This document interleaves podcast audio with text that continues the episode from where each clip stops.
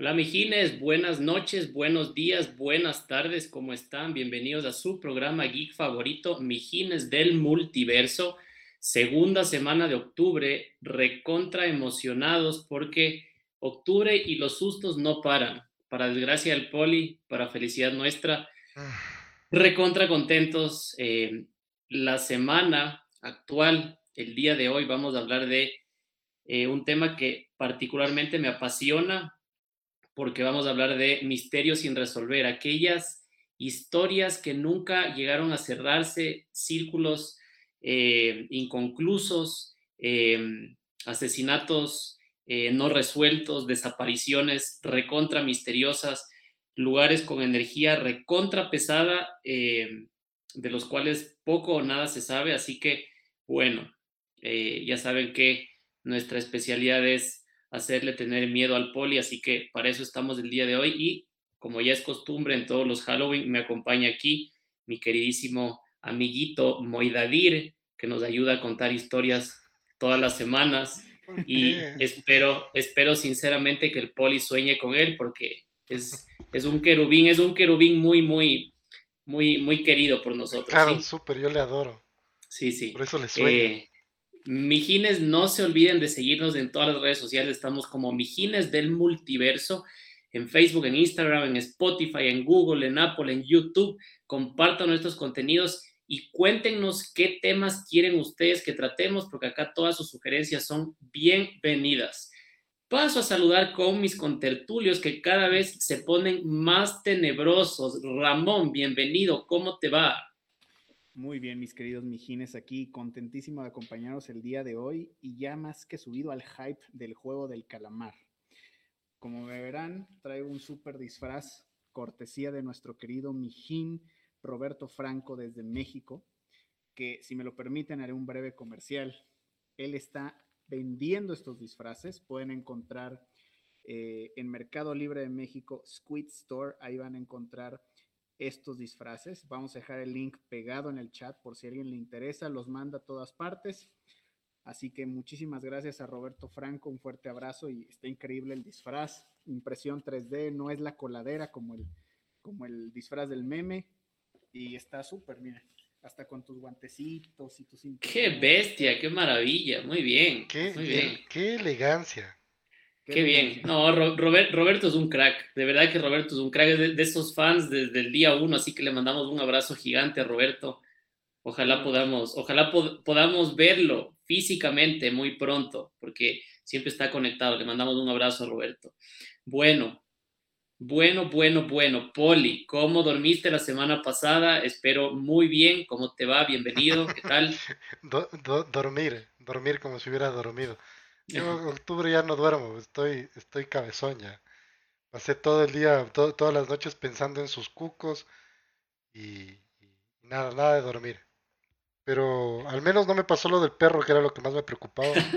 que te lama la mano. Oye, es que, y les cuento así solo rapidito, me, me, acabo de enterar que mi perra se muere de frío por el lugar en el que pongo la cama. Le he movido la cama y ahora ella duerme al lado mío. Y de hecho yo le bajo la mano todo el tiempo, le estoy rosca. Justo más di cuenta de esa historia, entonces le dije a la perra, ve, o te mueres de frío tú, me muero del miedo yo. pobre Kira, pobre Kira. Sí, maltratada mi perrita. Que hoy día cumple un año conmigo. Bien, bien, hay que hacerle su fiestecilla. Yes. Sí, muy bien, muy bien, Poli. Qué bueno saber que has podido al menos conciliar un poquito de sueño con sufrimiento. Y bueno, ahí abajo tenemos, no sabía exactamente qué tipo de diablo es, solo sé que eh, el, el, banjo a medida que van pasando las semanas se va poniendo cosplays mucho, mucho más chéveres y tenebrosos. El, el, año pasado realmente nos sorprendió al finalizar octubre. Banjo, ¿cómo te va? Bienvenido, ¿qué tal? Buenas noches con todos los mijines y las mijinas del multiverso. Aquí pues con todo lo que significa el mes de octubre, emocionadísima, tratando de convencerle al poli para ver si es que nos vamos a hacer alguna visita macabra. Negada. Todavía hay tiempo para convencerle, ¿no? Todavía hay tiempo para convencerle. Y, lo que duren los vigines tienen. Quizá, quizá si le pintamos unos billetitos por ahí, a lo mejor se... se claro, sí. una platita y bailo. claro, bailas en el cementerio. Claro, en el cementerio. Sí. Bueno, eh, después de haber pasado revista a los demás mijines, eh, quiero invitarles a todos los que nos están viendo en vivo a que nos comenten y nos cuenten misterios de, eh, sin resolver que ustedes conozcan, que ustedes sepan, que les haya llamado la atención, porque hay muchísimos, hay muchísimos y los misterios sin resolver son tan viejos como la historia misma de la civilización. Así que, eh, por favor, eh, no se olviden de comentar, porque, claro, el programa es corto y yo he escogido el día de hoy algunas historias que me llamaron y me han llamado la atención a lo largo de mi vida pero siempre, siempre queda espacio para más, así que siéntanse en la libertad de eh, comentar. Yo quiero empezar con Latinoamérica, ¿sí? ya que estamos hablando, mijines ecuamexicanos aquí, quiero empezar con Latinoamérica. No sé qué tan familiarizados estén ustedes con los pueblos fantasmas. Eh, pero hay una historia muy interesante eh, que llamó mi atención y mm, se trata del pueblo fantasma en Humberston, ¿sí? Un paseo estudiantil a la antigua oficina salitrera de Humberston, monumento histórico ubicado a 48 kilómetros al este de Iquique, en el desierto de Atacama, en Chile, les deparó una aterradora sorpresa a un grupo de compañeras de curso. Las muchachas, luego de visitar y fotografiar el lugar, descubrieron que en una de las fotos había aparecido un presunto fantasma. Según relataron las adolescentes, mientras recorrían la vetusta e histórica oficina salitrera, sacaron numerosas fotografías valiéndose de una pequeña cámara digital. Tras volver a sus hogares y revisar las tomas, descubrieron con consternación que en una de las fotos, donde una de las estudiantes aparece posando en la entrada de una antigua casa en ruinas, aparecía a su lado y de espaldas la clara figura de una muchacha de largo pelo negro y vestida con una camisa de dormir de color blanco, como las que se usaban a principios del siglo pasado. Las estudiantes aseguraron de inmediato que la imagen era verídica y que nadie había alterado la fotografía. La foto, en todo caso, fue analizada por algunos expertos en retoque fotográfico que descubrieron detalles bastante particulares. En primer lugar, se descubrió que gracias al sol de la tarde, en el suelo se veían dos sombras, pero estas dos sombras no eran diferentes, sino idénticas. La estudiante que aparece posando en la foto proyecta una sombra, pero al lado de esta sombra aparece una segunda sombra idéntica. Si dos personas diferentes hubieran posado para la foto, habrían proyectado dos sombras distintas, ya sea en tamaño, ángulo o forma. Por otra parte, en la foto no se aprecia ningún efecto de Photoshop ni nada parecido, explicaron los expertos que analizaron la fotografía. El reporte de presencias fantasmales y otros fenómenos paranormales no son novedad en Humberston.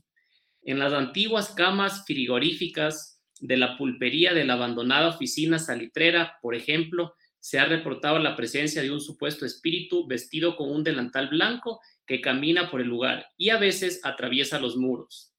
Hace algunos años, tres oficiales apostados en Iquique que visitaban el lugar aseguraron haberlo visto. También se dice que a veces en las cámaras aparece un penetrante olor a carne, cosa bastante curiosa tomando en cuenta que en el lugar no se guardan alimentos desde hace más de 70 años. En el Teatro Humberston, un vistoso inmueble construido en 1882 con madera de pino de Oregón, también se han logrado captar numerosas psicofonías o registros sonoros del más allá. Entre estos sonidos se cuentan incluso voces de infantes, donde destaca la insistente voz de una niña. El mito local también menciona a un supuesto fantasma que recorre la antigua estación de trenes y que correspondería al espíritu de una mujer que se suicidó arrojándose a las vías del tren. Otros hablan, en tanto, de un personaje que aparece saliendo detrás de la iglesia, donde se dirige a una de las construcciones cercanas para sentarse en una silla inexistente. Em, la, historia, la leyenda, el mito que rodea este pueblo fantasma en, el desierto de Atacama, en Chile, claro, es, es muy viejo y está rodeado de eh, anécdotas bastante peculiares y, todas coincidentes. Em, yo no sé si ustedes están familiarizados con esta historia, pero eh, claro, Chile eh, a finales del, siglo XIX eh, empezó a explotar de manera exponencial sus minas, sobre todo en el desierto de Atacama, y se volvió, digamos, un exportador casi número uno a nivel mundial de salitre. Y precisamente en, estas minas y, en este pueblo, que ahora es un pueblo fantasma llamado Humberstone, em, sucedieron varias cosas. Eh, en primer lugar, hubo un boom eh, de exportaciones de salitre eh, cortado abruptamente durante la Segunda Guerra Mundial, precisamente por los bloqueos em, que impusieron eh, los países contrarios al régimen nazi.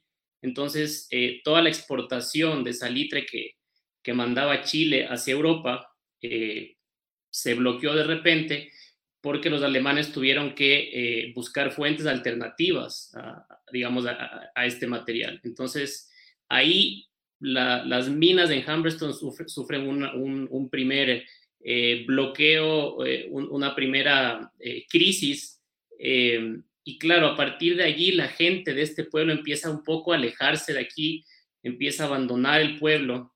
Eh, y, claro, hoy en día es un pueblo totalmente fantasma. De hecho, si ustedes eh, buscan en internet fotos de este pueblo, hay edificaciones que están intactas como las dejaron hace décadas. no se han movido absolutamente objetos, en seres, ni mucho menos. Y claro, las, las pocas personas que habitan allí, cuidadores del lugar, eh, son, testigos de, muchas apariciones de energía pesada, incluso antes, antes de, este bloqueo durante la Segunda Guerra Mundial. Em, esta zona particularmente de Chile eh, fue, fue, fue eh, objeto de lo que desembocaría en la, en la guerra del Pacífico entre Perú, Bolivia y Chile.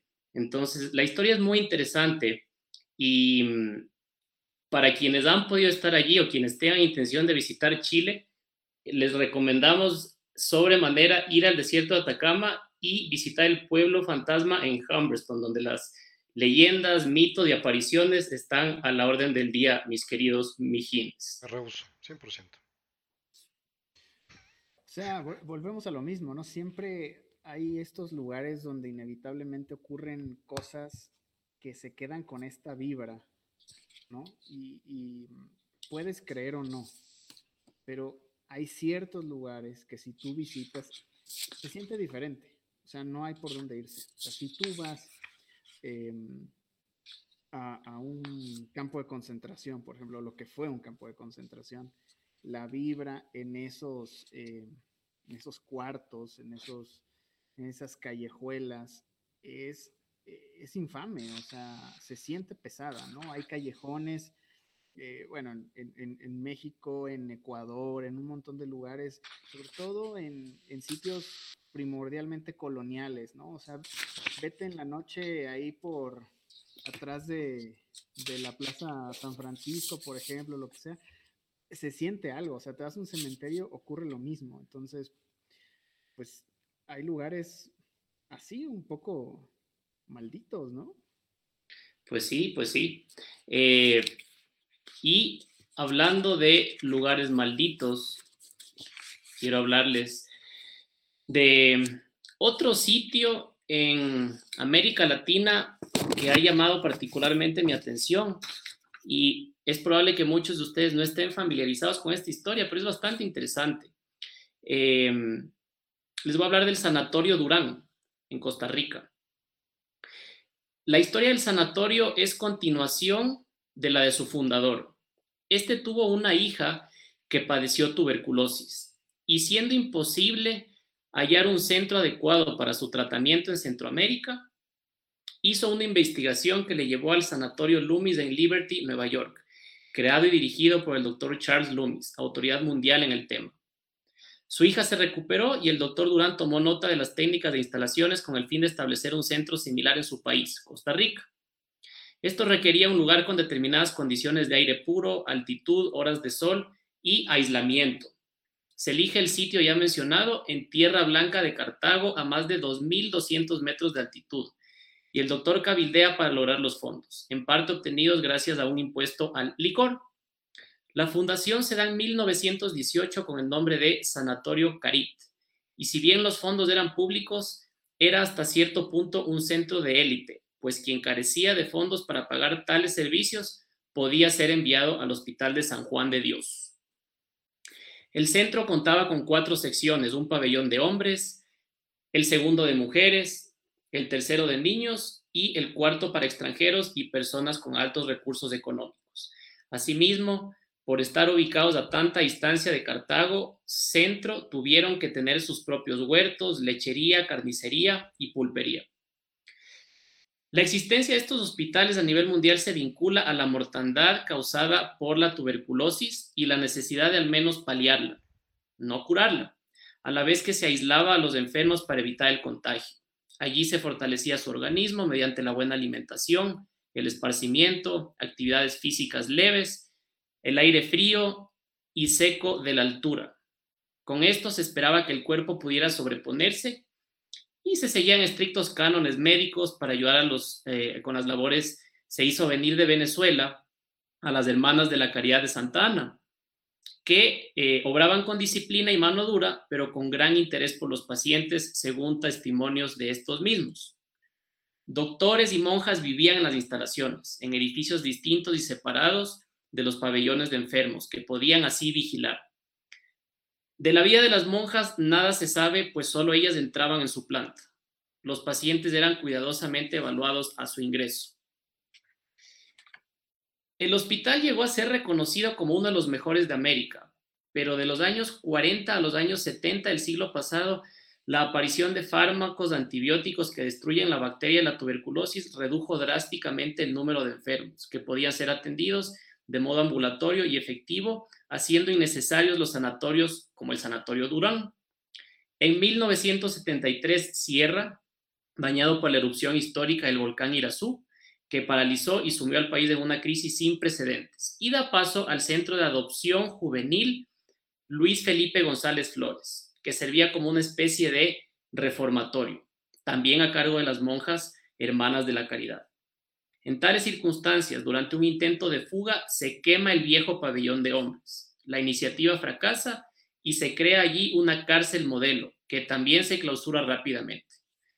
En 1990 se cede la infraestructura al Ministerio de Agricultura y Ganadería, que la dona a la Unión de Pequeños y Medianos Productores.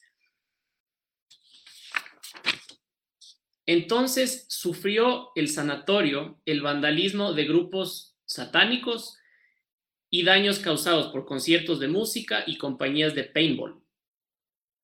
Don Santiago, cuidador del lugar, comentó que hace un tiempo el Comité Olímpico tuvo interés en adquirir el lugar para construir una villa olímpica que recibiera atletas de todo el mundo y fue una delegación de 39 representantes a conocer el lugar. Durante el recorrido todo fue normal, grabaron un video para mostrarlo y analizarlo luego y cuando lo veían en la computadora se encontraron con que delante del grupo subiendo las gradas del edificio principal iba la figura de un caballero de pose elegante, con hombros altos y figura fornida, con sombrero. Pareciera que los espíritus que rondan el viejo sanatorio Durán en Costa Rica no tienen miedo de contactar con los seres vivientes. Hace algunos años, un joven estudiante de periodismo que realizaba un trabajo en el lugar encontró a una monja caminando en el edificio principal y le hizo una entrevista. Solo que olvidó el nombre, por lo que al salir le preguntó a la hija del administrador cómo se llamaba la monja. Ella sorprendida le dijo que ahí no había ninguna monja, pero el muchacho tenía hasta fotografías y se las mostró para sacarla del error, con la sorpresa que al ver las imágenes en la cámara digital solo se veía la forma de una mujer vestida con un traje azul de monja pero no se identificaba su rostro. Según la historia, como en tiempos del sanatorio, había una monja que no permitía llevarles agua a los enfermos en las noches. Cuando murió su espíritu, quedó vagando y por eso lleva el vaso con agua por las habitaciones. También cuentan las leyendas que algunos de los pacientes que murieron por la tuberculosis abandonados por sus familias, no descansaron y por eso se mantienen ahí reviviendo cada noche el sufrimiento, por lo cual se escuchan gemidos de dolor. Muchachos del Sanatorio Durán en Costa Rica. Qué raro, un, un lugar administrado por la Iglesia Católica que acabe torturando gente y con apariciones y causando revuelos, qué raro. Nunca había escuchado algo así. Sí, sí, sí. El poli ya se mutió, no se le escucha. Yo ya, sí, es que me están aquí hablando unos cuquitos. un, un abrazo para Dayana Reyes, que nos pide saludos. Por favor, Dayana, si tienes alguna historia en mente, no dudes en escribirla por aquí para ver si la, alcanzamos a leer. Eh, muchachos, este tema de los sanatorios, los hospitales, las cárceles abandonadas, eh, los reformatorios, también son bastante famosos, ¿no? Porque contienen energía súper pesada. Eh, en los hospitales es evidente que mucha gente ha muerto, de igual manera en las cárceles y si quieres ir más allá, en teoría en las cárceles hay gente que ha cometido delitos gente con energía negativa o que vibra a, frecuencias más bajas que cualquier otra persona, si lo quieres ver de una manera. Entonces, no me parece descabellado pensar que en hospitales, sanatorios en este caso, cárceles, hay energía pues, eh, negativa, ¿no? Pero en verdad, qué curioso, o sea, porque cuando se mezcla con temas de índole religioso, ese religioso tradicional, por no decir casi siempre exclusivamente católico, da un poquito más de terror, un poquito más de miedo al parecer. Entonces, me parece que va más allá de la coincidencia. Sí, sí. Quizás está directamente relacionado. Es verdad, es verdad.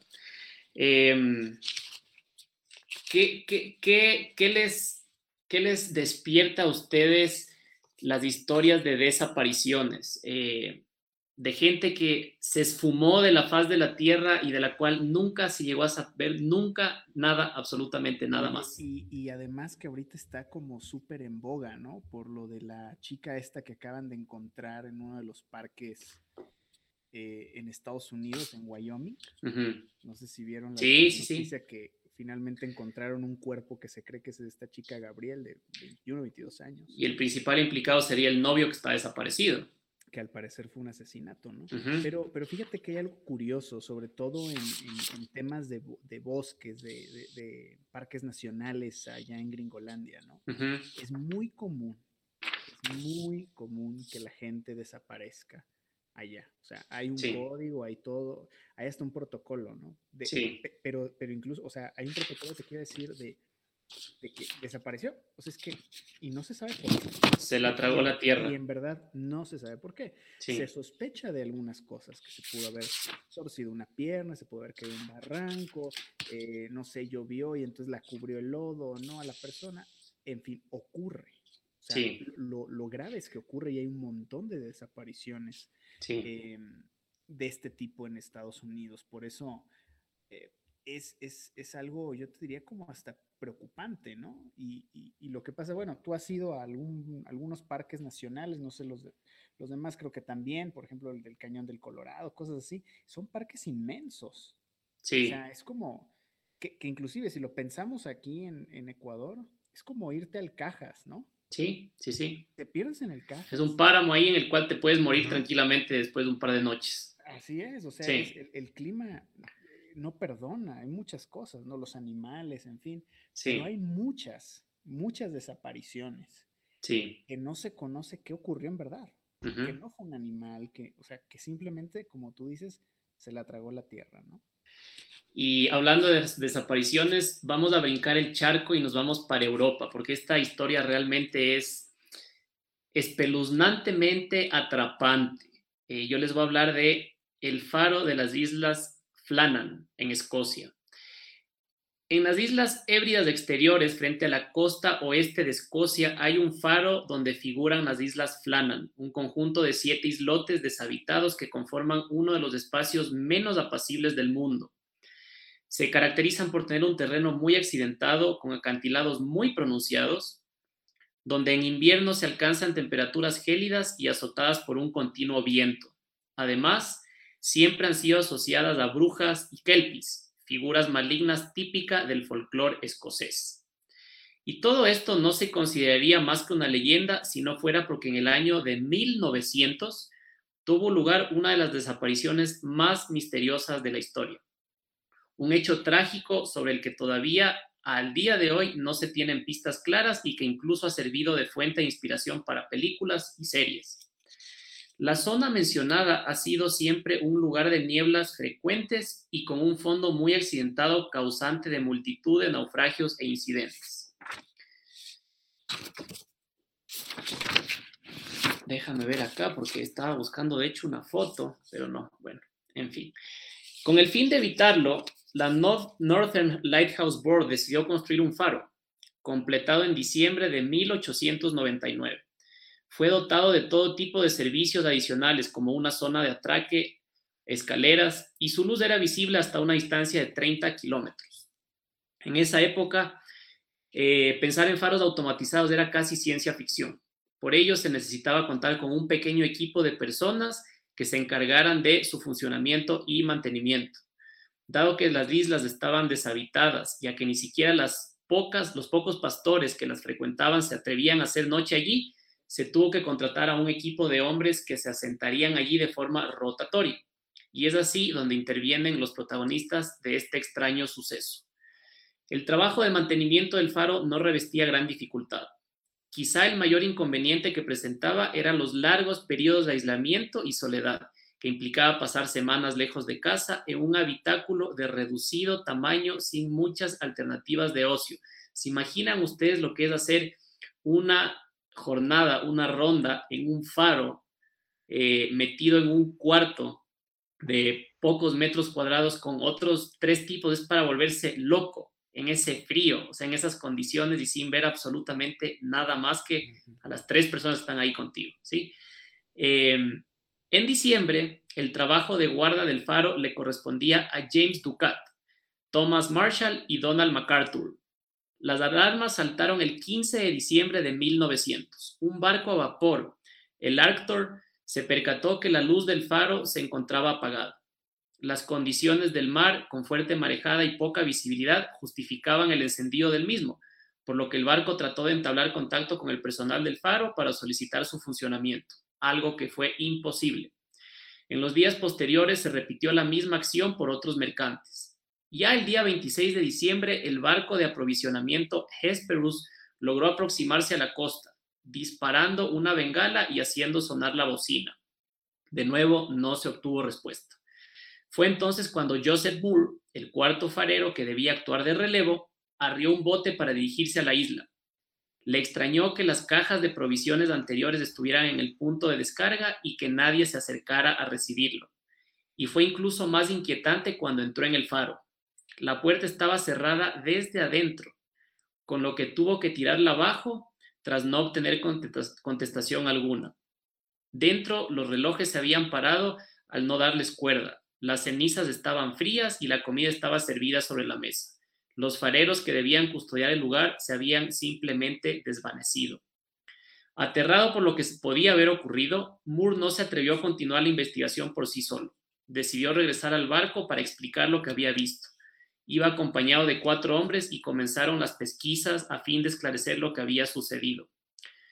No lograron dar con nada que pudiera proporcionar información relevante pero el sitio del atraque del oeste presentaba daños graves. Algunas cajas situadas a más de 33 metros del mar estaban rotas y su contenido esparcido, como si hubieran sido golpeados con mucha vehemencia.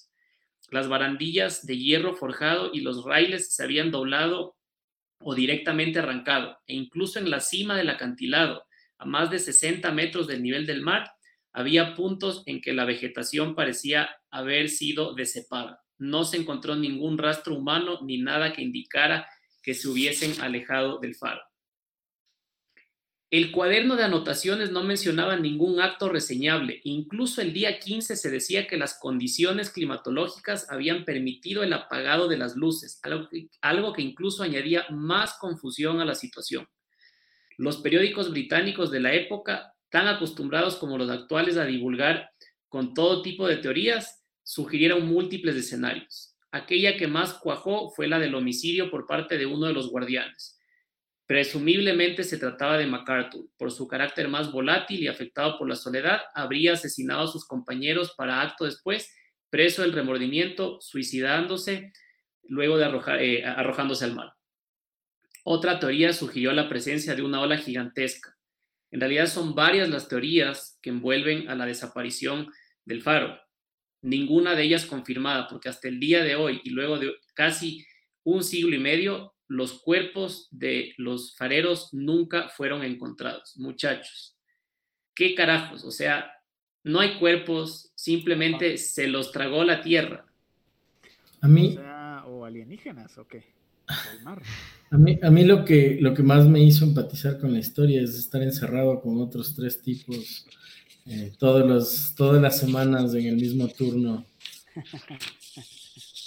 Pero qué, qué terrible, o sea, el momento, el momento en el que dijiste que estaba cerrada por dentro, que desapareció y que encuentras, no sé, la presencia de un, ¿qué, sería? ¿Un monstruo? ¿Qué sería? ¿Un extraterrestres, como dice Ramón? Es que, es que, ¿qué, ¿qué teoría del caso puedes tener si es que los tres tipos desaparecen, no tienes cuerpos, simplemente la puerta está cerrada por adentro y todos los objetos que estaban ahí adentro están, digamos, eh, sin tocarse, o sea, abandonados. sí, abandonados totalmente.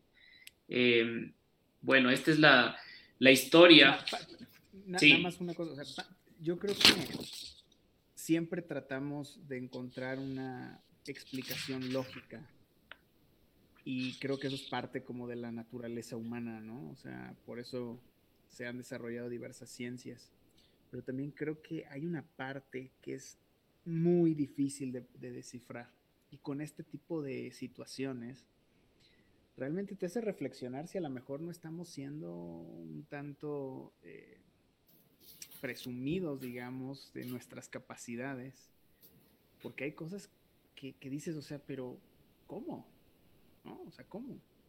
insisto, en Estados Unidos hay un tipo de desaparición en estos parques donde dicen, no hay explicación, o sea, no hay manera que yo te pueda ayudar, no a las familias inclusive, no hay manera de darles un, eh, un consuelo, ¿no? Sí, sí, sí. Pero, eso, eso, es lo más inquietante. Pero, chuta, bueno, pero si te pierdes en un parque que es gigantesco, dices, chuta, o sea, puede haber pasado algo malo. Así como dices, Cool Martin, estás metido tres tipos en un cuarto.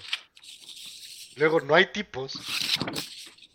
¿Qué pasó? ¿Qué carajos pasó? Es que ahí, ahí es donde comienza realmente algo, o sea, tuvo que haber pasado algo terrible. Para comenzar, tuvo que haber pasado algo terrible, terrible. Y segundo, ¿cómo sucede? Sí, sí, sí. Transportados a otra dimensión. Oye, eh, pero es como, el, es como el banjo igual. A veces desaparece por días, no sabemos dónde está. Creemos que finalmente nos hemos librado de él. Al fin. Y al fin. No andaba muerto, andaba de parranda. Y de repente vuelve, ¿no? O sea, con el banjo es, es así, se va a dimensiones desconocidas y regresa. Si me permiten, hablando un poco de esto de parques, de desapariciones, yo les quería contar que, pues, a mí me llamó mucho la atención eh, o quería compartir con ustedes la historia de, este videojuego Luna Pálida. No sé si ustedes ya la han escuchado o, han tenido la oportunidad. Eh, Luna Pálida es un videojuego que te diré, de los primeros videojuegos de esto de aventura. Pero así como ahora tenemos estos libros interactivos, hasta películas interactivas, es un juego básicamente de opción múltiple. Entonces, te va planteando escenarios, pero todo en texto. Entonces, es, un reading game que te sale y te dice, bueno, estás en un cuarto oscuro, tienes un, saco de oro, tienes una pala, tienes una soga. La particularidad del juego era que cuando tú introducías un comando erróneo, la pantalla se friseaba y tenías que apagar o reiniciar el computador para poder eh, continuar. Y estoy hablándoles más o menos tal vez de los años 80, podría ser tal vez 82. Eh, entonces, claro, imagínense lo que era para un jugador, lo frustrante que podía ser que tú introduzcas un código incorrecto y eh, la, la, pantalla se te paraliza y tengas que reiniciar la computadora. Pero hubo alguien que después de cinco horas y prácticamente siete, ocho veces de haber estado aprendiendo y apagando el computador, llegó a entender un poco de qué se trataba. Porque cuando no, con, no, no ponías un código incorrecto, sino continuabas con el juego, yo que sé, usar eh, oro, te iba dando obviamente nuevas pistas, nuevas opciones, etc. Eh, mientras iba el desarrollo del juego, llegaba un punto en el que los comandos ya no tenían como mucho sentido, por decirlo así, pero podías utilizar comandos previos, es decir, usar pala, etc. El punto o lo interesante o el misterio en este juego es que al finalizar el juego, eh, no, eh, no, te, no te da una opción como que real, te dice como que ahora qué quieres hacer. Y claro, él recordó que al inicio del juego te daba la opción de una pala. Entonces él dijo, bueno, usemos pala, se le, apagó la computadora, eh, cavar un hoyo y ahí fue en el momento en el que eh, esto se pone interesante, porque el juego continuó. Entonces dice, has cavado el hoyo, aquí está tu premio. Y salían unos códigos que obviamente eran fácilmente identificables como eh, una ubicación, una geolocalización. Como era un tipo con mucho tiempo, mucho, mucho tiempo en la computadora y mucho tiempo libre, decidió ir a la ubicación que estaba en un parque, eh, de estos parques protegidos que hay muchos en Estados Unidos. Y claro, fue y por una sensación de estar muy inmerso en el juego, de entender un poco de que a lo mejor había algo escondido, fue llevando una pala. Eh, llegó al lugar y se notó muy interesante que, eh, por decirlo así, la entrada del juego, la portada del juego estaba con un dibujo muy parecido al lugar en donde las coordenadas apuntaban. Entonces, por lo tanto, él decidió empezar a cavar. Después de estar casi 45 minutos cavando en algunas zonas del, lugar, eh, mientras le daba golpes con la pala, llegó a sentir algo diferente. O sea, como que en vez de golpear tierra, sintió algo distinto. Eh, para su sorpresa, encontró unos caballos rubios que al tirar, al levantar los cabellos del hueco, eh, se acompañaban de una cabeza, una cabeza de una niña rubia de aproximadamente 11 años. Obviamente muy asustado, llamó a la policía y claro, la policía la identificó a esta, a esta niña eh, y esta niña había sido prácticamente reportada como perdida un año antes, lo cual podía coincidir con el momento de lanzamiento de este juego. Como eran juegos en disco, antes se vendían y se pasaban de mano en mano. Y obviamente no se pudo, hasta ahora el misterio es que no se pudo encontrar al desarrollador del juego, ni cómo o por qué es que obviamente esto sucedió. Lo interesante es que como es un juego como de múltiples opciones, ha habido jugadores, muy pocos, porque dicen que las copias eh, se venden en casi seis cifras, las copias originales de este juego, pero lo que se cree es que si hubiera algún otro jugador tan avesado y con tanta paciencia para poder ver las otras opciones, como les había dicho, es un, juego con múltiples opciones, a lo mejor podrían encontrar el resto del cuerpo perdido. Poli, a ti te gustan los videojuegos, ¿no? Claro, ya, ya ahorita voy a botar el play. Híjole. Eh, me dejó también chinita la piel esta historia. ¿Cómo, cómo cara? A ver, yo entiendo, entiendo todo. O sea, no, bueno, de hecho no entiendo. Si mi juego me dice de repente, no, anda aquí, bájate a la Plaza Argentina, no, estás loco, Pero bueno, ya, llegaste hasta ese punto y ves, y ves un, ves un cabello en el suelo. ¿Qué te posee para agarrarlo y levantarlo? Claro. Y un momento que veo eso ya. Quizás ya estás demasiado dentro y dices, ya es lo lógico que tengo que hacerlo. no, no, sí.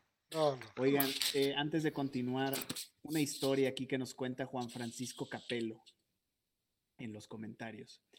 En la finca de mi abuelo hay relatos de apariciones de duendes. Dicen que aparece en Semana Santa y les hipnotiza a las chicas de cabello largo. Como, como algunas personas que... Como yo. Yo soy una chica de pelo largo ahorita. sí. No, yo conozco duendes que viven en la floresta que hacen cosas parecidas. Claro. En una ocasión, la familia del cuidador nos avisó que la hija se desapareció y la encontraron en la mañana vagando por la plantación. La chica después dijo que un señor la había llamado por la noche y después no se acuerda. En esa finca ya han habido algunos incidentes. A un trabajador también le pasó algo. Él se encontraba trabajando en su sector subido en una escalera cuando en plena luz del día, sintió que alguien o algo se la movió y asumiendo que fue un compañero gritó y cuando regresó a ver no vio a nadie. Como supuso que fue alguna broma de algún compañero, no le paró bola, pero luego una vez más le, le, movieron la escalera y esta vez se cayó de una altura de tres metros y cuando se golpeó, dijo que hubo algo que le arañó y como que le jaló. Es muy común. Yo me cago. ¿Y sabes qué? Es muy común Obvio. estos duendecillos. Encima del duende. Claro. Para, porque eso, eso es su debilidad. Eh, pero es, es, bien común que e, estas historias de duendes, ¿no? No, yo les he dicho, o sea, mi, mi, me encanta el terror, pero mi debilidad son los seres chiquitos, o sea, me muero. Yo veo un, un ente chiquito así corriendo a, a, a, a grandes velocidades y, y, ese rato me desmayo, o sea, de ley. Por suerte, durísimo, por ¿no? suerte el banco no corre a muy buena, muy altas A pesar, velocidades. a pesar de que tienen unas botas que les llegan a las rodillas, que al poli le llegarían al, talo- al tobillo, Claro. realmente, y corren rapidísimo. Sí. Yo, eh, dicen, dicen que en los lugares en donde hay estas, no sé, fosas como de construcción profunda, ahí se los encuentra pegándose una cervecita, un tabaquito y, Claro. y claro, obviamente tú te acercas o pensando que es, no sé, alguna persona, hasta cuando ya proporcionas que se trata de un, de un enano. Pues, ¿por qué? Qué bestia. ¿De qué tamaño son? ¿1.30? ¿Un metro treinta? Sí. Ya, pues, Un metro treinta. eso es bastante. Sí, obvio. ¿Y Yo- yo- van a medir 30 Yo, centímetros? yo pensaba que iban a hacer unas huevaditas ahí nomás. No, pues un duende es No, como un- leprechauno. 1.30, Y, y sobre todo, si, si al parecer todos tienen experiencia peleando, si te agarran a madrazos, Poli. Oye, man, o sea, no, es que yo eso justo ahorita estaba pensando, el, otro- el que Martín dijo viene corriendo. Yo digo, bueno, si ya son más de 10, está complicada la cosa. Yo estaba pensando en unos Funko Pops. Y ya me dices que, que es un man de 1.30, ya más de, más de 2 ya no puedo. Pero salta y te coge de aquí, de aquí, de- te coge del cuello, de la camiseta, y te empieza a caer a puñetazos. Y te muerde la oreja. El bajo a veces se encontró con unos duendes, pero en vez de madrazos a besos se lo agarra. Claro, siempre. Pasionales. Siempre le gusta. Oigan, oigan, muchachos, ¿saben ustedes la historia de la mujer de Isdal? No, ¿La mujer de No. quién? se las cuento entonces. No, ¿ah? Sí, no, sí, no, sí. tranquilo. ¿ok? Eh, un 29 de noviembre de 1970, Marcus decidió ir de excursión a Isdalen, el Valle del Hielo, junto a sus dos hijas. Situado en la localidad de Bergen, Noruega, se trata de un parque único donde siete montañas generan una vista única rodeada de nieve virgen. Cuando la familia llegó hasta la zona, se toparon con algo extraño. Lo que no podían ni esperar es que la hoguera a la que se acercaban escondía uno de los crímenes más raros de la historia de Europa. Algo extraño hizo que este hombre se acercara hasta allí, el olor. Aquello no era un fuego para calentar comida, tenía algo extraño. Lo que hizo que Marcus se acercara a ver de cerca qué misterio escondía. El cuerpo de una mujer completamente calcinado. Tras verlo, decidió llamar a las autoridades, que comenzaron a investigar quién había provocado tan horrendo crimen. Casi medio siglo después, aún continúan sin saber quién es y qué es lo que pasó. Un cuerpo calcinado, rodeado de pastillas, con una botella de licor vacía, un pasaporte completamente quemado, una cuchara de plata y dos botellas de gasolina junto a ella es todo lo que consiguieron encontrar las autoridades, además de descubrir algo muy extraño. Su vestimenta no se correspondía a la que se debe de utilizar en una zona de nieve, pero además tenía todas las etiquetas cortadas de manera deliberada. Alguien estaba tratando de ocultar determinada información. Tras realizar las primeras pruebas, los resultados fueron más allá. La mujer había fallecido por las quemaduras y por la intoxicación por monóxido de carbono, pero además aquellas pastillas que había en el suelo eran somníferos, de las que se encontraron cerca de 50 en su cuerpo. Cuando quisieron tomarle las huellas dactilares, confirmaron que habían sido eliminadas a través de lijado, además de encontrar un enorme hematoma en su cuello. Una vez la noticia saltó a los medios de comunicación en Noruega, otro joven acudió a la policía. Al leer en el diario que la joven encontrada tenía una vestimenta no apropiada para ir a la montaña, recordó que seis días antes de que apareciera muerta, él se encontró con alguien que encajaba con la descripción. Una mujer con un vestido elegante, que no tenía sentido en aquel lugar, seguida de dos hombres vestidos con traje negro, pero no cruzaron ninguna palabra con ella. Después de una investigación preliminar, la policía consiguió descubrir que estuvo alojada en varios hoteles de Noruega, pero con identidades falsas. Tras realizar un relato robot con aquellos que habían tenido contacto, encontraron una nueva pista. El encargado de las taquillas de una estación de tren recordaba que una mujer de características similares había dejado allí varias maletas guardadas. Pronto las autoridades decidieron abrirlas en búsqueda de soluciones. Varias pelucas, varias gafas, mucha ropa, nueve pasaportes con identidades falsas, varias cucharas de plata similares a la encontrada junto al cuerpo y un extraño cuaderno negro escrito en código aparecieron en las maletas. Cuando consiguieron descifrar el texto, descubrieron que solo era un registro de los viajes que había realizado y los nombres que había ido utilizando en cada uno de los lugares en los que había dormido. ¿Qué significaba? Hace escasos años, alguien encontró a unos 40 metros de donde se halló el cuerpo un pequeño bolso de mano totalmente corroído por el tiempo, del que no se extrajo ninguna información valiosa. Muchos expertos aseguran que la única solución pasa por un análisis de ADN para intentar cotejarlo con bases internacionales que arrojen pistas sobre quién podía ser, pero Noruega no permite estas pruebas por cuestiones éticas. Medio siglo después sigue siendo un caso sin resolver. De repente te vas de excursión a una montaña, ves una persona calcinada. Claro, casual. Con todas estas evidencias que en realidad no te dicen absolutamente nada y no descubres qué pasó. Son solo datos. sí, básicamente datos tirados al azar. Qué miedo. O sea, es como. Eh, o sea, e, eso en verdad que no tiene explicación. O sea, ¿qué era? ¿Una viajera en el tiempo? ¿Una viajera de, otra dimensión? No sé. O sea, ahí sí, ahí sí echas a volar tu imaginación. Claro, y a propósito de esto me, me acuerdo, o sea, simplemente la parte final de, de una historia similar de un viajero en el tiempo en donde estaban tratando de investigar. Imagínate, Poli, que llegues a tu casa y encuentres simplemente siempre un, conmigo? ¿Por qué un cadáver en, por una razón y ya me vas a entender por qué, un cadáver en la puerta de tu casa. obviamente lo reportas, en la puerta de, mi departamento, dice. De tu departamento. En la puerta de tu edificio, supongamos, ya, porque no pues sería más inexplicable que llegue hasta tu departamento. Pero en la puerta de tu edificio estás, estás regresando y encuentras un cadáver. Tú lo reportas, va la policía, lo levanta, lo coteja y dicen, ¿saben qué? No tenemos ninguna identificación de esta persona. Le hacen una prueba de ADN y resulta que, obviamente, eh, como el poli lo encontró, entonces cotejan con él y la, lo que encontraron o lo que arrojó el resultado de la prueba de ADN es que tenía compatibilidad como para que fuera uno, un hijo del poli. Qué hijo de puta, qué miedo eso. y obviamente usé el poli de ejemplo porque el poli no tiene todavía hijos. Pero imagínate un hombre maduro de tu propiedad que podría ser tu hijo. Qué miedo. Eh, el, tema de los viajes en el tiempo a mí me saca mucho de onda.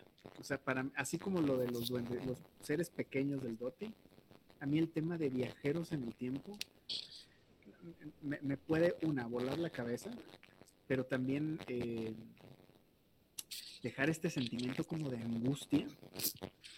Hay, hay, un montón de videos que ustedes pueden ver de que te muestran fotografías antiguas donde claramente aparece una persona con lentes, con camiseta, cuando nadie lleva eso.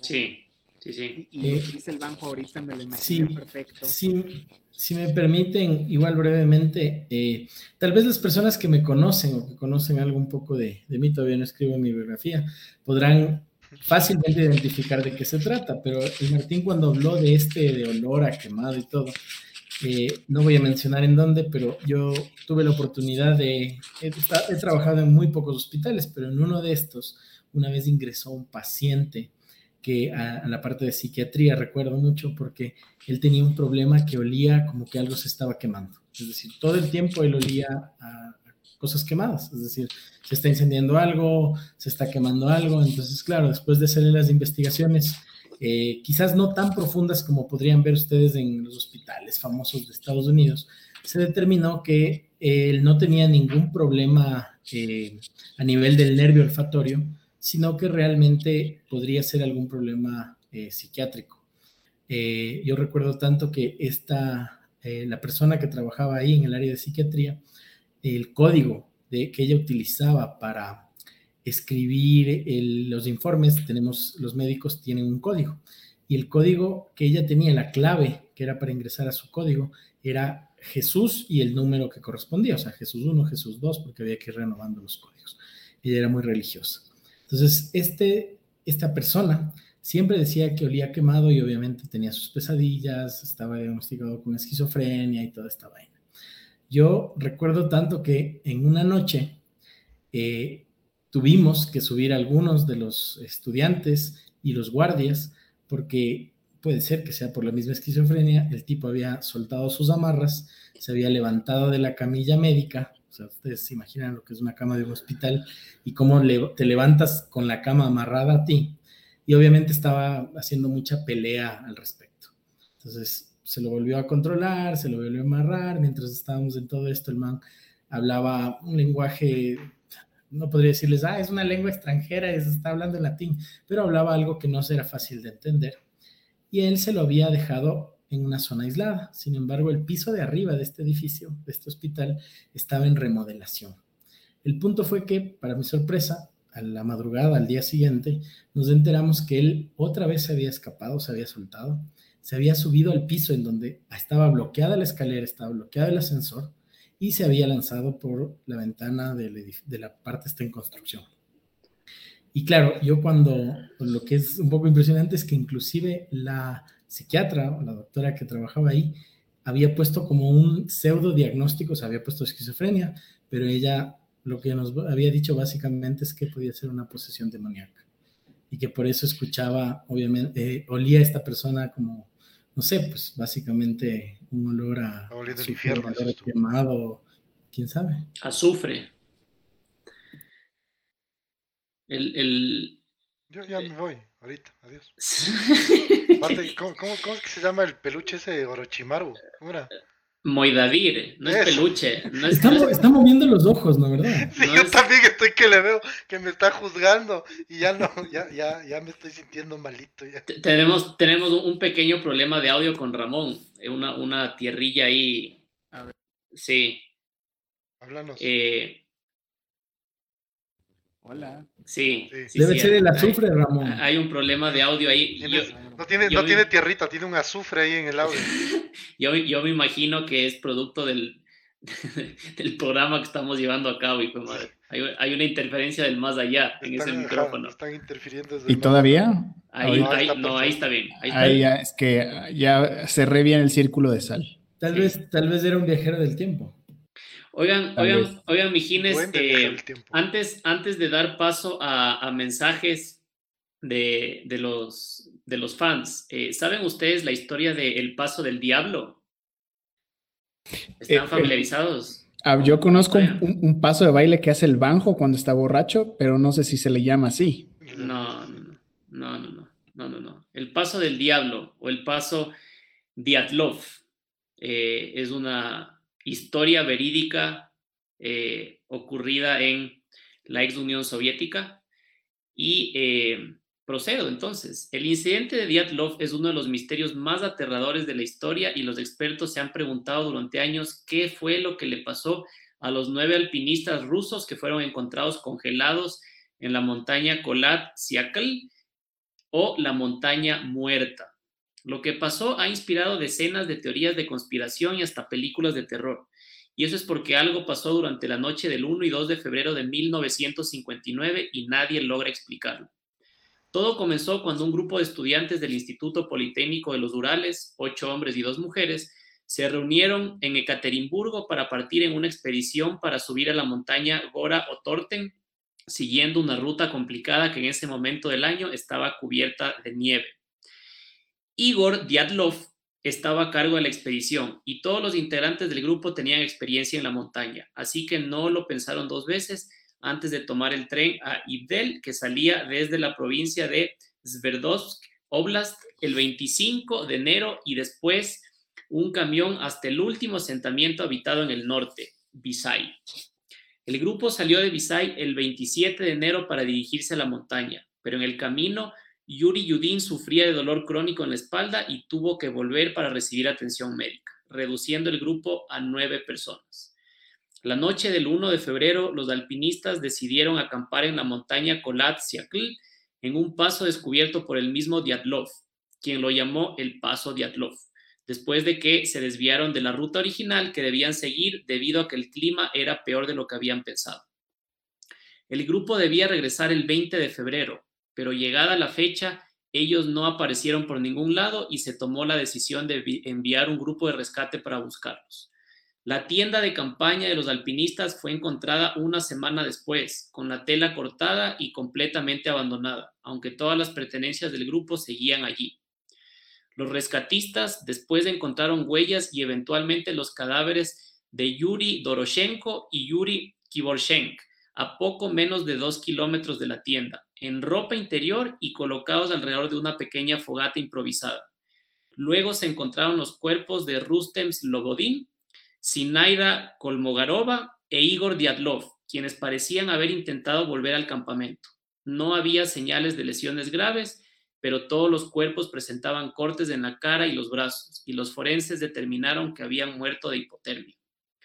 No fue hasta meses después, cuando la nieve se derritió, que finalmente pudieron encontrar los cuerpos que faltaban a unos pocos metros de la fogata, y en el fondo de un barranco cubierto de nieve. A diferencia de los primeros cuerpos, estos tenían una serie de lesiones que demostraron ser mortales. El cuerpo de Lyudmila Dubinina no tenía ojos ni lengua y tenía algunas costillas rotas, mientras que los demás tenían lesiones graves en la cabeza y lo más extraño fue que la ropa de algunos tenían rastros de radioactividad. Con esto, los forenses determinaron que se trató de muerte por traumatismo por causas no identificadas, y el misterio nació allí mismo, donde pie eh, encontramos teorías de que podrían haber sido víctimas de extraterrestres o de alguna entidad sobrenatural. Muchachos, el paso Diatlov, de hecho hay una película súper famosa y muy buena de terror ¿Ah, que, que, cuenta la historia, esta, este misterio sin resolver del paso Diatlov. Oye, ¿cuál es esa película? Se llama El Paso del Diablo, traducción al español, El Paso del Diablo. Oye, típico caso de Yeti. A mí yo digo que fue un Yeti. O sea, ¿Cómo le sacó los ojos y la lengua? Lo... Chupándoles. Chupándoles. Claro. Le chupó el ojo como cuando chupas la cabecita de pescado. Para sacar el cerebro. O sea, una, una, una avalancha en, en, en, esa montaña no te puede, digamos, desvanecer la lengua y los ojos. No soy médico forense, pero me Estoy parece. seguro que no. Sí, o sea. Negado. Eso fue así sacado. Que, así que, muchachos, ahí tienen el paso del diablo. Misterio sin resolver. No sé si, no sé si Ramón nos ayuda con mensajes de los mijines. Sí, claro que sí. Otro, otro de, de, Juan Francisco Campelo. Oye, y, y lo, no lo quieres leer, yo lo voy a leer, no te preocupes. Por favor. Por ahí, por ahí, después de la historia que les conté, voy a leer algunos comentarios, ¿no? Por ahí dice Gaby Álvarez, el lugar más creepy que he estado es Aokigahara, que es el bosque de los suicidios en Japón. Juan Francisco también nos dice, hay historias de gente que en busca de tesoros encuentra entierros, entre comillas, y que son en realidad eh, bien pesadas. Por ahí Ruth dice, Poli, no sufras, ya está sufriendo demasiado tarde. Eh, Daniela Merchan dice, en el conjunto de uno de mis primos dicen que hay una niña que juega en los columpios en las noches. Nos han mandado hasta videos de cómo el columpio se mueve un montón y no hay nadie. Dicen que hasta abre puertas y ventanas de las casas. Te vas, te vas de Bueno. ese conjunto. Claro. Los entes místicos de la cueva de los tallos, nos recuerda Ruth. Eh, por ahí Valeria Novoa dice, ahora sí ya me dio miedo. Es que han estado terroríficas las historias del día de hoy. Por ahí, por ahí este, Juan Francisco dice, cierto, ahorita me acuerdo. En la época de Semana Santa siempre dicen que aparece una llama azul en medio de la plantación, de la otra historia que nos contaba anteriormente. Y dicen que es la señal para encontrar un tesoro enterrado por indígenas, pero las personas que quieran ir deben hacerlo con los bolsillos llenos de tierra negra y solo tres personas. Una de ellas debe estar atenta como campanero porque puede aparecer el guardián de ese tesoro y únicamente dos deben excavar. Cuando quieran y gusten, podemos ir a acampar en Semana Santa en la finca a ver qué pasa. Yo una vez fui con mi papá y con un trabajador a dormir ahí, pero no pasó nada. Eh, hasta aquí los comentarios. Oye, oye Ramón, eh, no sé si tú sabes la historia de la isla de las muñecas ahí en Xochimilco, México, porque ese es, ese es un lugarcillo bastante interesante sobre, este, sobre estos temas, ¿no es cierto? Eh, hay muchas leyendas alrededor y es un lugar emblemático ahí en Xochimilco. Eh, básicamente, Xochimilco es un lugar lleno de canales, ¿no? Donde, donde los jóvenes aprovechan y bueno, las familias también como para pasar un buen rato, pasear en, en estos botes llamados trajineras. Ahí te puedes echar tus, tus tequilas o comer o lo que tú quieras. Y por lo general hacen una parada eh, porque hay diversos como islotes, ¿no? Ahí en esos canales. Y uno de ellos está lleno de muñecas, justamente, pero muñecas creepy al estilo de nuestro mijín honorario que tienes ahí contigo. Eh, pero te quiero decir, no una, dos, tres, cuatro, diez, veinte, o sea, miles de miles colgadas, pegadas en los árboles, eh, y es una, una visual bastante, bastante inquietante, ¿no? Pero sinceramente no sé cuál es la historia detrás de la historia oficial, digamos, y que si tú la traes, la, historia, la historia oficial la tendría que relatar de memoria, con temor a equivocarme en un par de detalles, pero eh, hace muchísimos años, eh, de hecho en la primera mitad del siglo XX, eh, dice la leyenda que, ¿qué suena ve? Dice la leyenda que desapareció una niña desapareció una niña frente a la isla de las muñecas y que me parece que el, nombre del cuidador o quien estaba a cargo de esa isla, que se llamaba Don Julián o alguna cosa así, em, no encontró la niña, pero encontró la muñeca de esa niña flotando del agua. Entonces cogió la muñeca y para ahuyentar al espíritu de la niña que podría empezar a rondar alrededor de la isla, colocó esa muñeca que encontró en el río de, una, de, tal manera de eh, proteger la isla eh, del alma de la niña. Y a partir de allí, el mismo don Julián empezó a colgar varias muñecas en la isla de tal manera de protegerla del alma de la niña. Y en principio el lugar no era muy turístico por el tema de las muñecas, pero poco a poco se empezó a difundir la historia y la gente que empezó a llegar a la isla de las muñecas le empezó a proporcionar a, este señor más muñecas de tal manera que él pudiera clavarlas, colgarlas, enterrarlas a lo largo y ancho de la isla. Esa es la historia un poco oficial que te la cuento de memoria porque no sé exactamente los detalles, pero me parece que va por ahí. Me suena que va por ahí y la verdad es que, insisto, yo he estado ahí y sí es una vista inquietante, sí atemorizante, porque, o sea, ves un montón de Barbies, estos típicos muñecos, te digo, como el que tienes ahí, eh, estos muñecos también que, cuando los levantas abren los ojos, cabezas de muñecos, tipo a la Toy Story de los muñecos de Sid. Eh, eh, pero, pero cuando te digo lleno, es completa y absolutamente lleno. Sí, sí, sí. Em, otra historia de desapariciones, muchachos. Esta es una desaparición eh, realmente extraña. Y empieza así. En este coche iban cinco amigos. Cuatro jamás regresaron vivos y uno sigue desaparecido 40 años después. El 24 de febrero de 1978 eran más o menos las 10 de la noche. El partido de baloncesto en la Universidad Estatal de California terminó, momento en que cinco amigos que habían acudido expresamente para verlo deciden tomar el camino de vuelta en el coche de uno de ellos, un Mercury Montego color turquesa y blanco de 1969. Los chicos eran fans del equipo visitante que había ganado. Tenían por delante 70 kilómetros de regreso a casa, así que decidieron hacer un alto para comprar snacks. Una barra Snickers, unos sándwiches, una chocolatina, dos botellas de Pepsi y una de leche.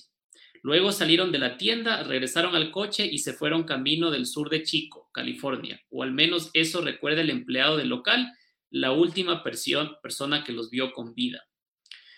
Unas siete horas después, el señor Wire se despertó exaltado. Algo no iba bien. Se levantó, acudió al cuarto de su hijo Ted y el joven no estaba. La madre de Ted llamó a la madre de Bill Sterling lo más rápido que pudo. La madre de Bill tampoco sabía dónde estaba. La señora Sterling ya había llamado a la madre de Jack Madruga.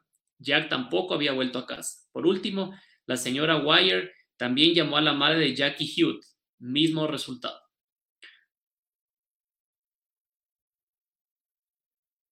A la policía. Los chicos, Gary Matías, Jack Madruga, Jackie Hewitt, Theodore Wire y William Sterling vivían en casa de sus padres. Tres de los cinco chicos habían sido diagnosticados con cierto retraso. Madruga, aunque no estaba diagnosticado, generalmente se pensaba que era algo lento y Matías estaba bajo tratamiento por esquizofrenia, una depresión psicótica que apareció por primera vez cinco años antes de la desaparición. Sus edades comprendían entre los 24 y 32 años. Al día siguiente de iniciarse la investigación, las autoridades dan con el coche, aunque los cinco amigos no estaban en su interior. Se encontraba a unos 90 kilómetros de Chico, en una carretera de montaña desierta. Se había detenido en la línea de la nieve y aunque aparentemente sus neumáticos se habían girado, el coche no estaba realmente detenido por alguna rotura. Es decir, si los cinco hubiesen querido o podido, podrían haber continuado. El tanque de gasolina también estaba lleno. Había cuatro mapas, incluido uno de California, y las llaves no estaban. Además, en los asientos se encontraron las envolturas de los alimentos comprados en la parada. Se habían comido todo excepto una chocolatina. Más datos de la investigación. La parte inferior del coche no sufrió daños. El modelo Montego era un coche pesado y la policía se preguntaba cómo había podido terminar en un tramo de carretera de montaña tan irregular, aparentemente en la oscuridad total, sin una hendidura, abolladura o mancha de barro gruesa. Se llegó a la conclusión de que el conductor había conducido con sumo cuidado y una precisión asombrosa. Eso, o bien conocía el camino lo suficientemente bien como para anticiparse a cada giro. Las familias explicaron a las autoridades que solo Madruga podría conducir ese coche, era el único que tenía licencia de conducir. Además, los padres del joven explicaron que no le gustaba acampar y odiaba el frío, y mucho menos conocía ese camino. En realidad, ninguno lo conocía. Es más, dada la situación, menos Matías, que de vez en cuando se quedaba fuera toda la noche con amigos, cada uno de los chicos desaparecidos pasaba la mayor parte de la vida en casa con sus padres. Por eso nadie podía entender qué o quién podría habérselos llevado por ese camino solitario en las montañas.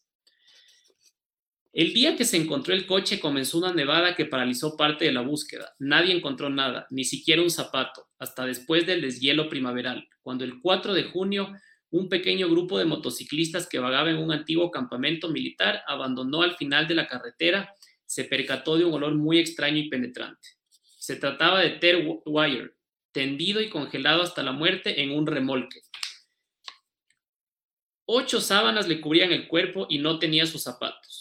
Junto a él tenía su anillo, su collar de oro, billetera con efectivo adentro y un reloj de oro. Tenía los pies muy congelados y la barba espesa en su rostro denotaba que aparentemente había vivido una agonía de hambre posiblemente entre 8 y 13 semanas. Banjo, ¿qué haces, qué haces tú si de, repente... Pasa cinco minutos sin comer. Desaparecen, desaparecen tus amigos. ¿Ah? Terrible, o sea, no, yo, yo lo mismo que, que, comentan, me voy volando, o sea, ya no les veo, digo, qué raro, me voy chicos, cuento cinco, el que no, me voy. Escucha esto, el chico estaba a unos 30 kilómetros del moteo y había caminado o corrido o como fuera a través de casi 30 kilómetros de temporal para alcanzar la muerte descalzo. La policía encontró que se abrieron y vaciaron más de una docena de latas de raciones de un cobertizo de almacenamiento externo.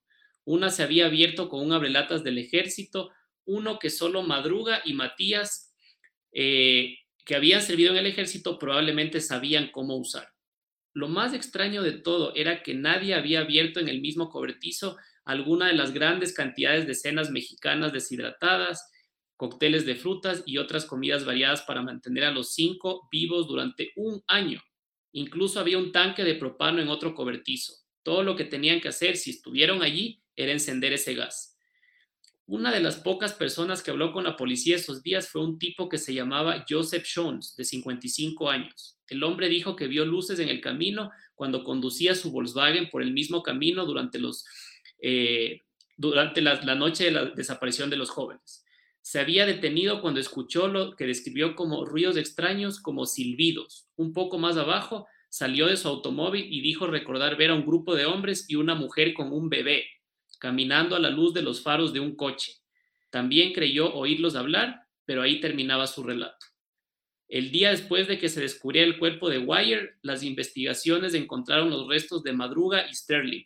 Estos se encontraban en lados opuestos de la carretera hacia el remolque donde estaba Wire, a unos 18 kilómetros del automóvil. Los restos de Madruga estaban en descomposición. La mayor parte se los habían comido los animales. El cuerpo yacía boca arriba, con su mano derecha acurrucada alrededor de su reloj. Sterling, por su parte, estaba en una zona algo más boscosa. No quedaba nada de él más que algunos huesos. Dos días más tarde, justo en el mismo camino, pero mucho más cerca del remolque, el padre de Jackie Hewitt, quien estaba colaborando en la búsqueda, encontró la columna vertebral de su hijo. Había otros huesos alrededor, junto con los vaqueros de Jackie y sus zapatos. Un ayudante del sheriff encontró una calavera al día siguiente, a unos 100 metros cuesta abajo del resto de los huesos. Eran de Jackie Hewitt. Los restos de Hewitt yacían al noreste del remolque, como los de Sterling y Madruga. A casi un kilómetro, los investigadores encontraron tres mantas de lana y una linterna. La linterna estaba ligeramente oxidada y apagada. Era imposible saber cuánto tiempo había estado allí. Sin embargo, no se encontraron señales de Gary Matías, sus zapatillas de deporte estaban dentro del remolque del servicio forestal. Hasta el día de hoy, la gente no ha encontrado el paradero de Gary Matías. Qué denso. Ah, y si fue él, o sea, pero qué loco que, no sé, encontrar lo de lo que el papá encontró en la columna vertebral. No, no, no. Horrible. Horrible eso. Sí. Si, si me permiten, les planteo una, una pequeña situación. Gracias. Estoy harto que me plantees cosas a mí. A ti en general, ahora va a ser en general. O sea, imagínate que estás plácidamente descansando en tu casa, dormido, descansando ya, tratando de recuperarte de un día duro, y te despierta algo parecido a esto.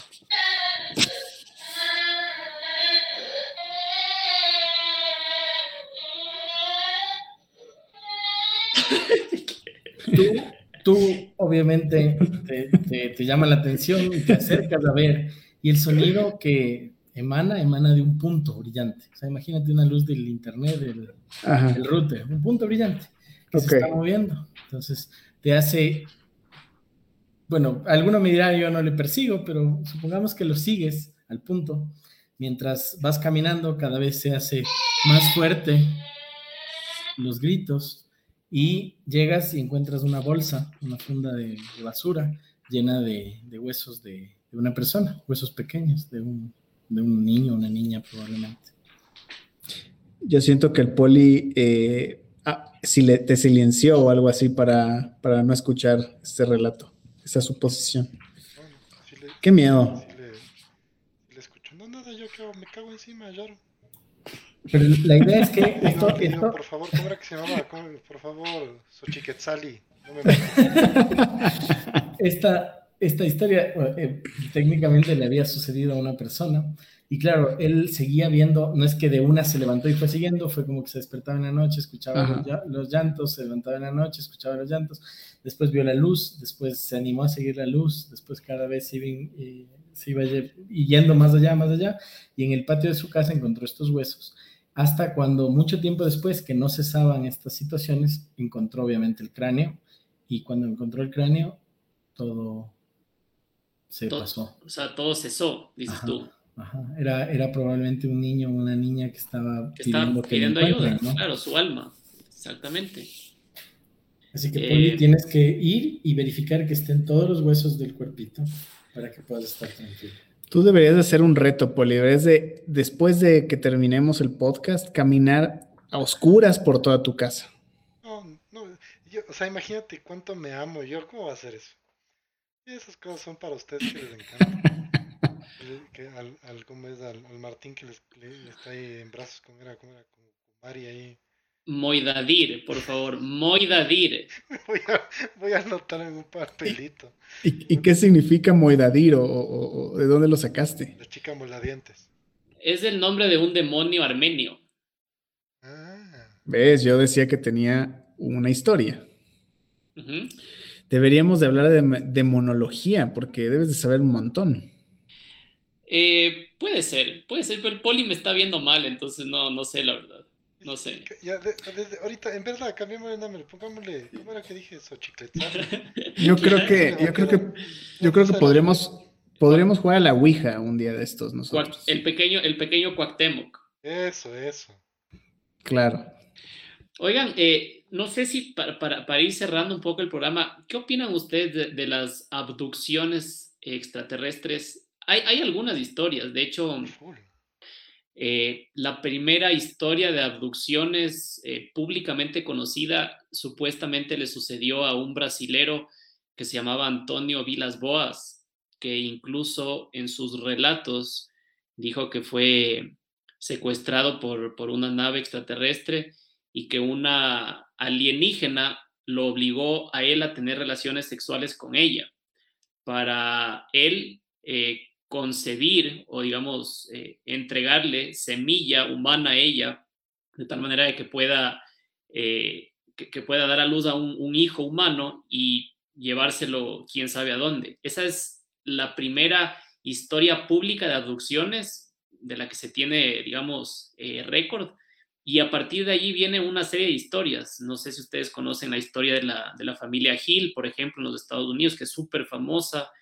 Eh, y sobre todo en los años 50, 60 y 70 se pusieron muy de moda estos relatos. No sé qué ustedes, qué opinan, qué opinión les merece el tema de las abducciones. Yo te diría que después de estos viajeros en el tiempo, el tema de los extraterrestres y de que secuestren personas, que se realicen estas abducciones, es algo que a mí también me, me parece fascinante y me saca mucho de onda también, ¿no? Porque, mm, o sea, si te pones a pensar, sí podría pasar. En realidad no sabemos si sí hay alguien ahí o no, allá afuera. Eso, eso no, nadie lo sabe. Hoy por hoy nadie lo sabe, o al menos públicamente no se ha confirmado o, o, o, o rechazado o desmentido, exactamente. Entonces, sí puede pasar. O sea, sabemos que para viajar de un planeta a otro, al menos bajo el entendimiento humano, tienes que tener un aparato eh, que pueda surcar el espacio, con lo cual te quiero decir que deben, de existir naves espaciales.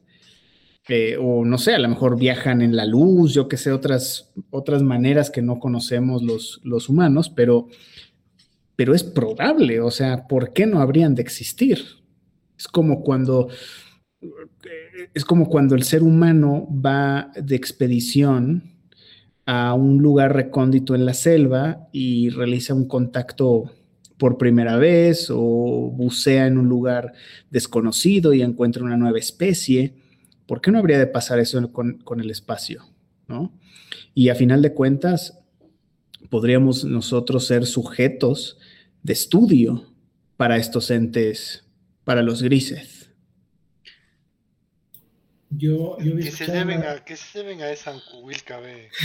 yo he escuchado una, una, teoría o estaba leyendo en internet en algún episodio, una teoría que a mí en realidad me parecía bastante sensata, porque o sea, tú escuchas obviamente de las abducciones, escuchas de las presencias de, de como naves extraterrestres, etcétera, que son en ciertos momentos que para la humanidad son momentos, eh, no sé, determinantes si queremos llamarlos. Entonces, esta, esta teoría se basa un poco en decir, ¿qué tal si es que estos seres extraterrestres somos nosotros mismos de un futuro?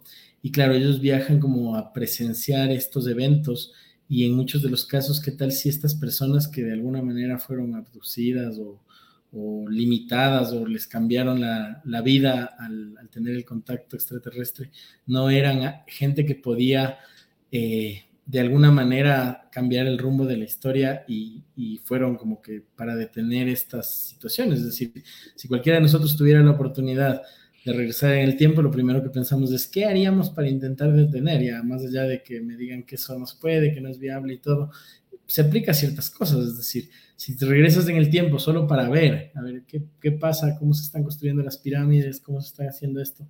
Y claro, últimamente es más difícil fingir algo así porque usualmente te piden pruebas, todos tenemos un celular a la mano, pero yo sí he visto eh, algunos videos que pueden llegar a ser muy reales de gente jugando básquet en el patio y tú le estás filmando a tu amigo que intenta hacer un clavado y de repente ves una sombra de un humanoide o algo similar y cuando le intentas enfocar se da cuenta que le estás viendo y empieza a, escapar o a huir hasta una luz que es su nave y se desaparece. Entonces dices, claro, esto es de una película de ciencia ficción, pero a la vez, claro, por ganar likes, hacer algo así como que tan elaborado, tan siniestro también sí, te, sí te lleven a la cabeza de ideas, ¿no? Oye, esa teoría que acabas de lanzar, o sea, mezcla las dos cosas que más me sacan de onda, claro, o sea, los dos grandes temores, digamos, de sobrenaturales que, que hay, ¿no? Solo agrégale que sean duendes y bueno, pues ya todo, todo en un solo combo. Duendes del espacio, viajeros en el tiempo de otras dimensiones. Ahí, te puedes despertar como Batfleck cuando se le presenta el Martian. Ah, claro. Pero como si nada, o sea, solo. Ah, claro.